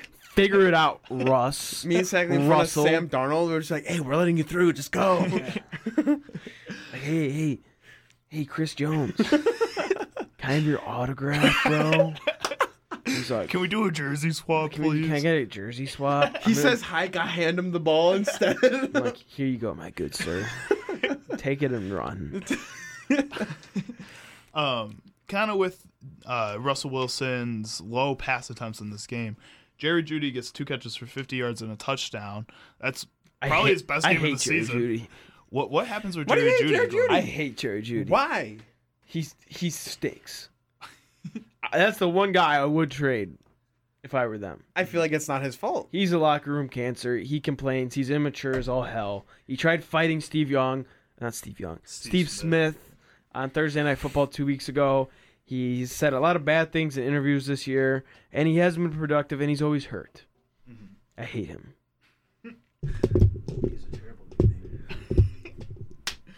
Uh, Let's keep it rolling. Josh, how, how do you feel about Jerry Jeudy? You seem to have an opposite opinion I than Zach. I even okay. Careful, look, Josh. I have a yardstick in my hand right now. I agree with what he's saying, but I also feel like it. There's a small portion of it that's not his fault. Yeah. Even even though he only had 19 attempts and completed 12 of them, it's not. I'm I'm not saying that that's the reason why he had such a bad game, right? But I feel like if he were given the opportunity of like last season where Russell Wilson was all skipping in a f- in the field, that was close. honestly, um, if he had Russell Wilson now, when he's just like putting his head down and going to work, I don't think we'd see what he's saying with Jared Jeudy about making comments, this and that, wanting to fight people. But I feel like now we're seeing it is because he's just so fed up and annoyed, right? But I feel like if you give him time to mesh with this type of Russell Wilson, I feel like then we'll see a more like uh what do you call it? At bay Jared Jeudy being like, I got my guy. I'm gonna get open, you know? And not the rambunctious making comments wanting to fight people, you know, in the back behind you know, Steve Smith, you know, just going crazy. So yeah. I would not want to fight Steve Smith. no one scary, would. dude. Like- Who would want to like, fight him? He's half my size, and I think he Like, would still he's kick like me. he's like five seven, but like he's like a nose ta- like he he's a beast. like you could bring Steve Smith, he could like conquer a planet. Probably, bro. Like he's a wild man. I would not want to fight him. Like you remember that when he was with the Baltimore Ravens? It was his first game against the Carolina Panthers, Oh, and he bro. was like, "It's gonna be a bloodbath." and he proceeded to have one, some of the bloodbath. One of craziest the touchdowns best- I've ever seen. Yeah, one of the best performances after being given away. Ice Like, up, one- son. best best quote ever. He tells Akeem to leave that on that Monday night game because he's like, he's always hurt. He needs to ice up, son. And he just walks away from the port, doesn't elaborate. It's beautiful. He's like like that meme. It's just like says wild stuff, walks out, doesn't elaborate. He's that True. meme.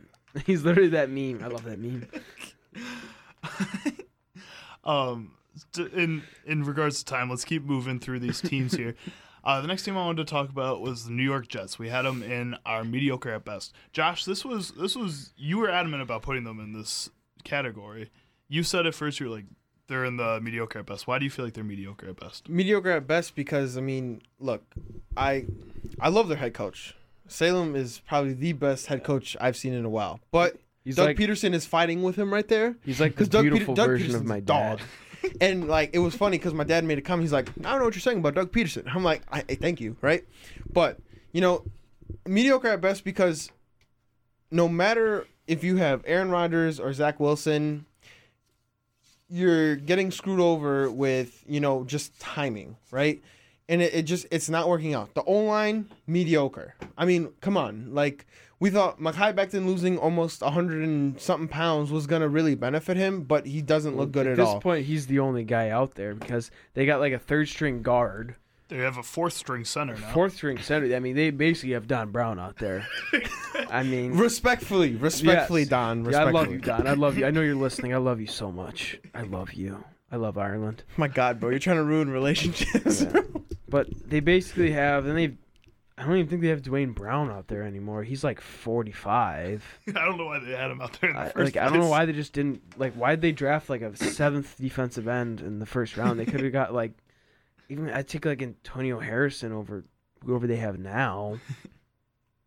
But I mean, Josh, uh, not Josh, Zach, Zach Wilson. oh my God. I had I was thinking about the other Josh Allen, and then that, and then I was thinking defense. Sorry, and we were talking about edge rushers. So Zach, Zach Wilson, he's played pretty well. It's just you can't have Zach Wilson and then not have any type of run game. Yeah. Like he led them in rushing. Like they played in the, the rain yesterday, no run game. It's like what did you expect out of that offense? Breece Hall might be like the worst actual like just talking running back.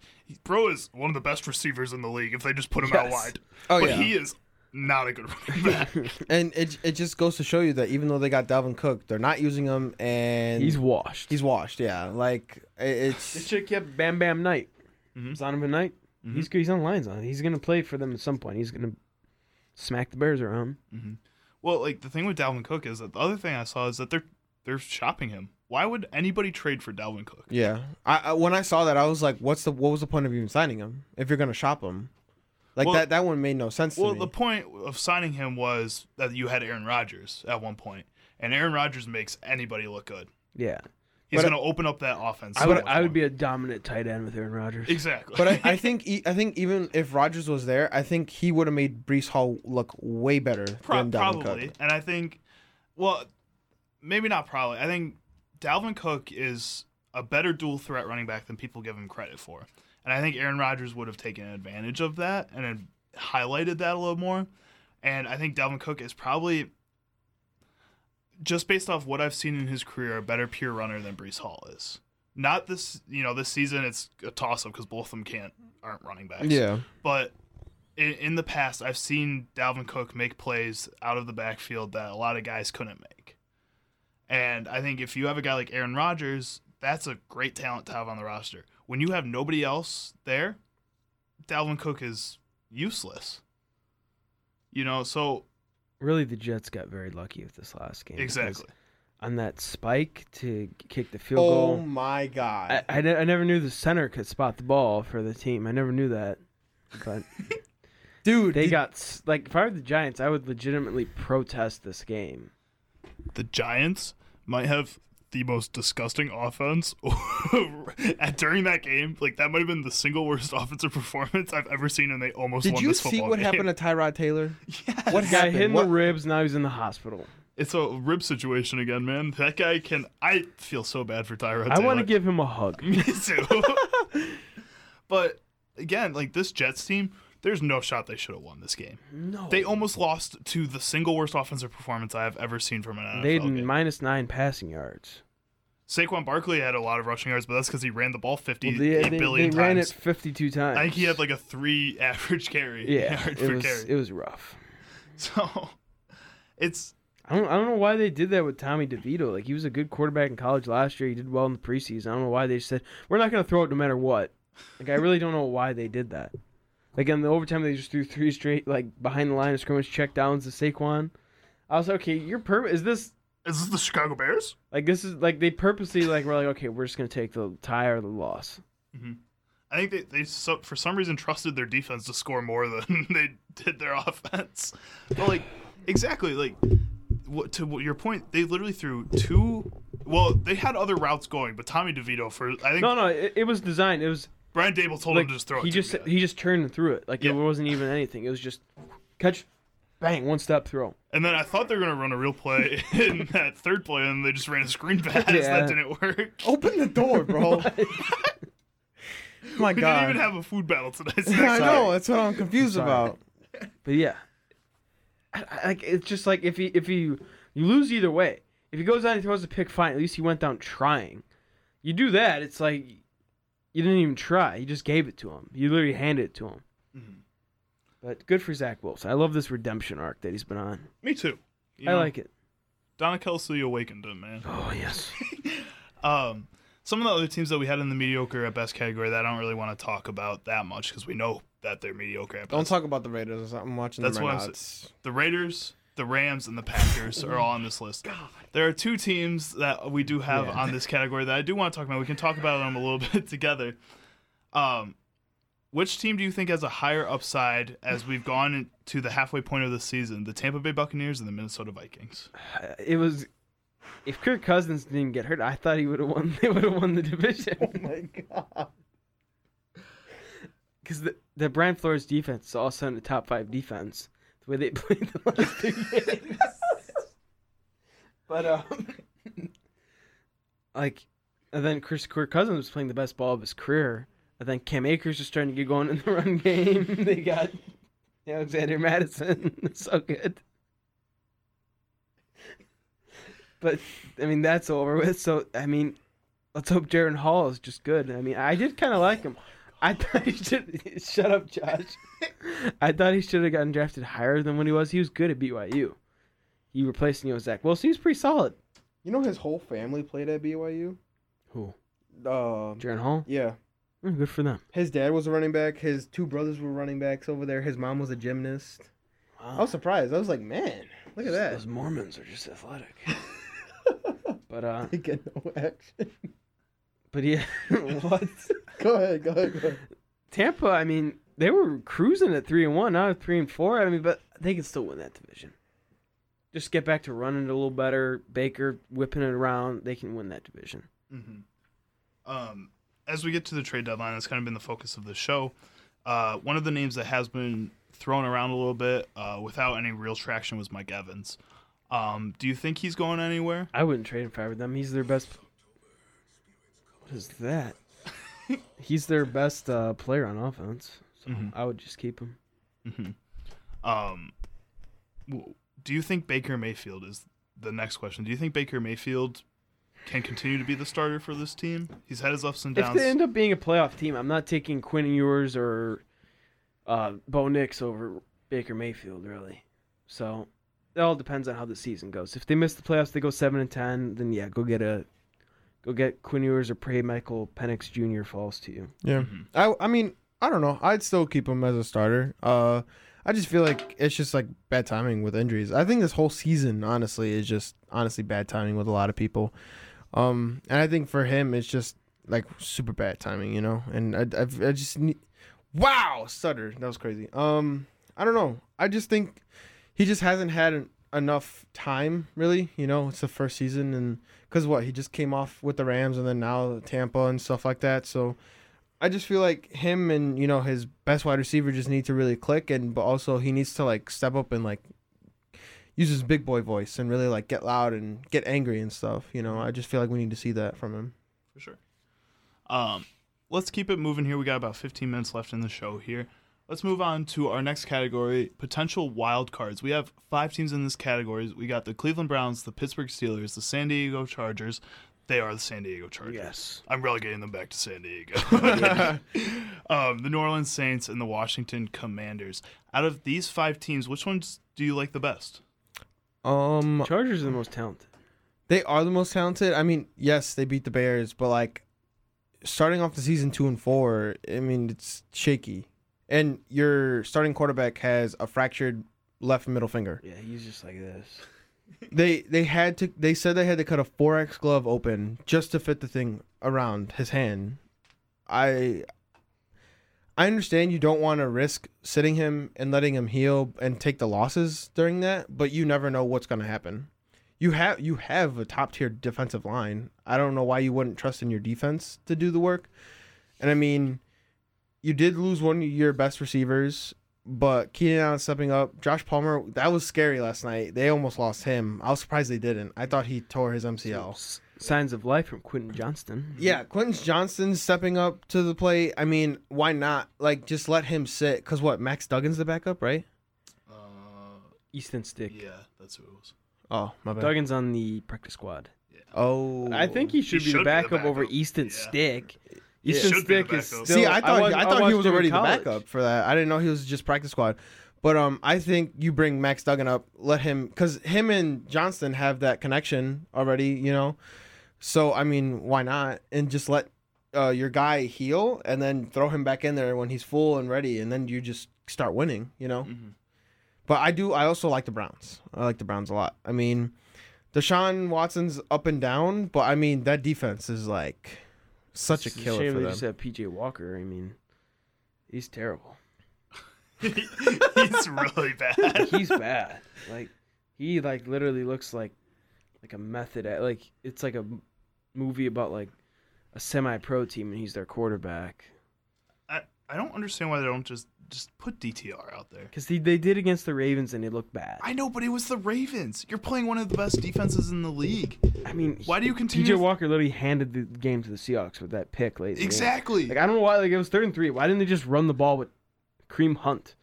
What- Just bring in an extra lineman. and Just rely on Wyatt Teller and Dawand Jones, two dogs on your right side. And just go get three yards. Mhm. Like Stefanski, that's relegation. Yeah. Stefanski's relegated for that. See, he almost did that against the Colts. It was first and goal with like 40 seconds left in a timeout. He threw stri- three straight incompletions. Two of them were almost picked off. Mhm. And then on fourth and goal, they just said, "Okay, we're gonna give it to Kareem," and then easy touchdown.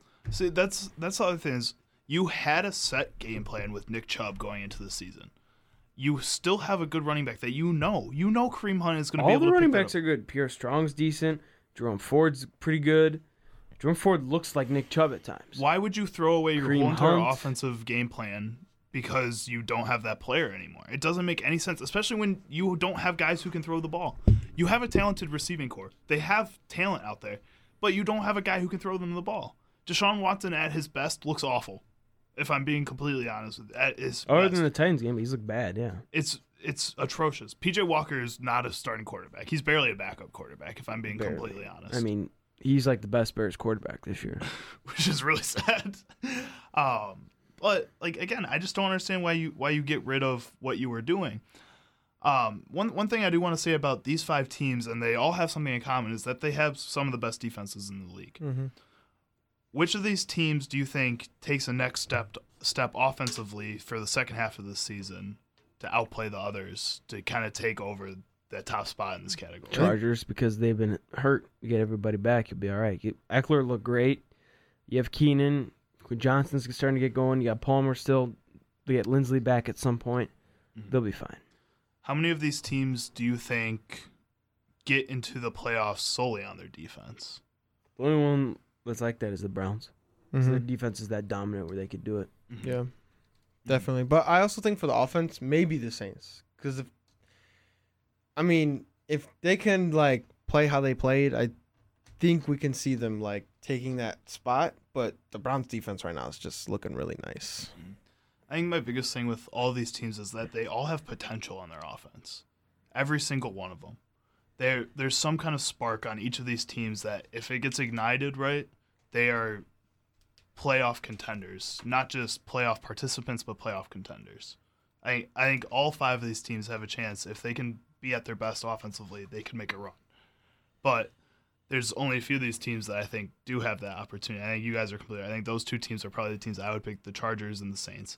Um, the only other team, you know, if the Browns can somehow figure it out, if Deshaun Watson can play at his best, if they can just go back to what they were doing that worked for them, I think they have a shot to make it out of there too. Definitely. Let's move on to our next category, which is the playoff teams, the teams that are solidified as playoff teams, possible contenders.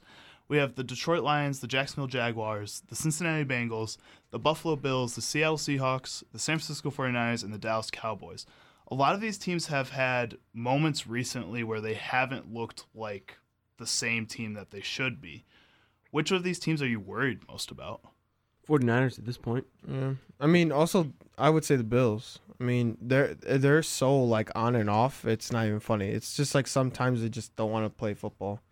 And the 49ers too. I feel it's the same way. Like they just they want to win one day and then they don't want to win. Um but I mean, yeah, those two teams really stand out, but also me being a Dak Prescott hater. Uh yeah, I hope the Cowboys lose. Um, what what what is the issue with the 49ers these past couple of games? They haven't been able to stop the run. They have a couple injuries with Debo and Trent Williams being out.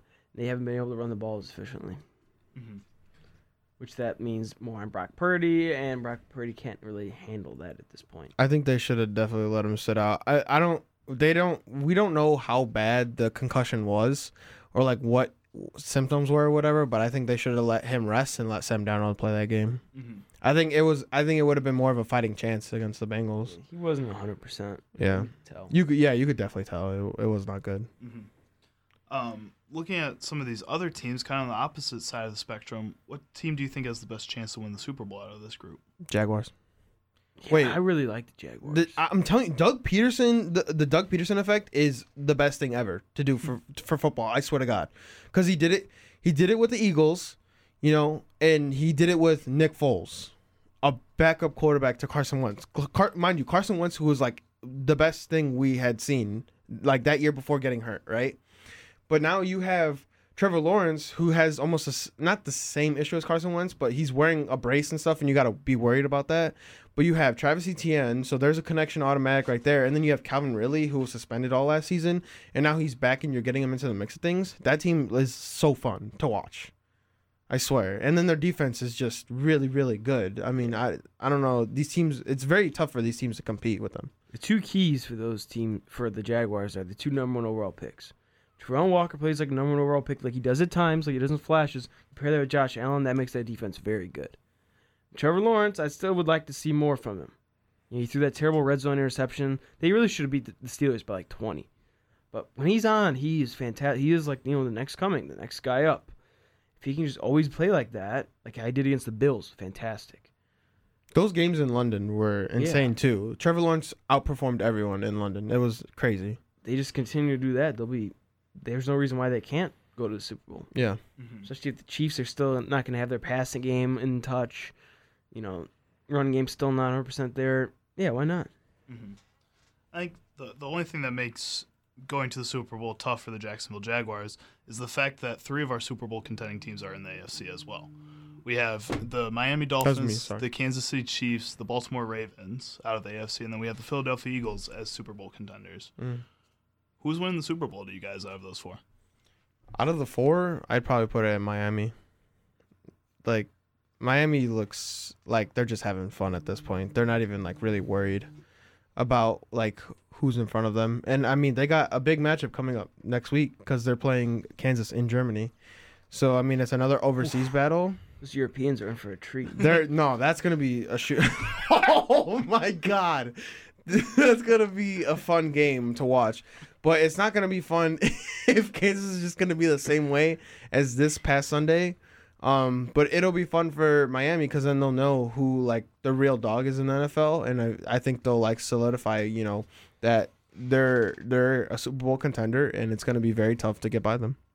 Exactly. What do you think? The Eagles have the best offensive and defensive line out of all four of those teams. That's what comes down the playoffs, late, you know, regular season as well, running the ball and stopping the run and getting after the passer and protecting the passer.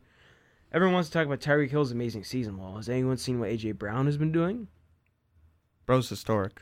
Amazing, fantastic. And then you pair that with DeVonta Smith. You got Swift in the backfield this year with Gainwell and Boston Scott and all the Philly guys.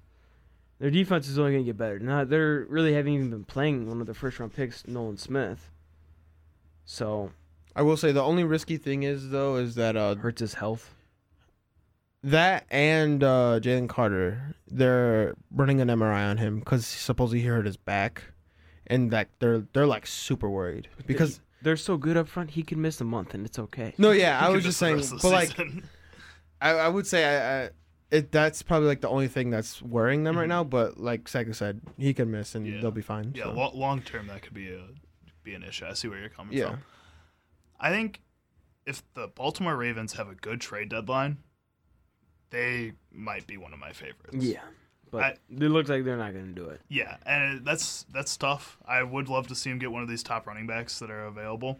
I mean they Uh, got until tomorrow, three p.m. Central do, Time. and- Just, I'd say, screw it. Give him a first rounder to Tennessee. well, te- apparently the report I saw, I just saw earlier, uh, was just tweeted out that they're not even looking. They want a second rounder, and teams won't offer them a second rounder. what? Well, think about Derrick Henry is you have to change your whole offense to fit him because he's I formation under center, like that. Not a lot of teams run that. Mm. And the, the Ravens don't really want to run that with him. They'd rather Shotgun Shot- spread. That- Spread 'em that's out. what Derrick Then do you Henry's see not the, good do you see at. them going for like a Saquon then? I could see it, but again, I don't. I don't think the Giants are going to want to trade Saquon. Is kind of the issue. Mhm. I like Sackley had mentioned earlier. The team that is most willing to give up their running back would be the Raiders and Josh Jacobs. Yeah. And I mean, I could see Josh Jacobs fitting in that offense better than a Derrick Henry fits in that offense. Mhm. But again, it's still not like a perfect fit. It's not the guy you're looking for in that offense. Um, I think I think Saquon would be exactly the guy they're looking for in Yeah, that offense. that- but again, that's why. going to be the hardest guy to get out of the three of those. Yeah. So we'll see what happens with that. Oh, again, I think just that defense though, and Lamar Jackson when he's playing at the top of his game, man, is he fun to watch. I love Lamar, dude. I think he gets so much slack for no reason from people that you know don't watch Never football. played football. Uh-huh. Yeah. Not even never played. They don't watch. Yeah. They look at the box scores and see. Oh, he only had 200 yards. Come on now. watch the game, please. See what that man is dealing Watch with what he- on a daily basis. Yes. Watch how he just like fixes all your problems. like people talk about the way Josh Allen and Patrick Mahomes improvise. The way Like- Lamar Jackson. Dude. like if I'm a Balt- if I'm in Baltimore and I go to my local bar, I see Lamar, you know, having a couple beers, I would not be mad. Like he deserves those. He's like the Popeyes employee sitting out there. Yes. Like, With, he's with had a a cup and a week. cigarette. Yes. Um, Yeah, I mean, I think the Ravens could be a really fun team to watch. Just they need to they need to make one little change in the trade deadline. I hope they do it. I don't see it happening, but I hope they do it. 3 p.m. tomorrow, man. We'll see. I mean, again, they're a team that hasn't really attacked it at the deadline these past couple years when they have been contenders at those points too. And this is the healthiest they've been in the past five years. So I say go Yeah, for it. that may not last much longer. Exactly. Go for it. Dude, trade Patrick Queen for Derrick Henry. And a Patrick Queen in a second and a third, I bet they'd take that. I would. All right, folks, that is going to do it for the Blue Jay Boys today. If you missed any part of this episode, be sure to tune in on Spotify right after this. You can check out all the parts that you may have missed. Um, on Instagram, we'll be posting next week's food battle. Again, it's going to be New Orleans gumbo against some Dallas chili. I think it's going to be a great matchup for the cold weather coming through. Um, and we'll see you guys next week. Thanks for joining us. Rock Variety Radio. Excellent. Holy cow! WRSE. In your face! In your face!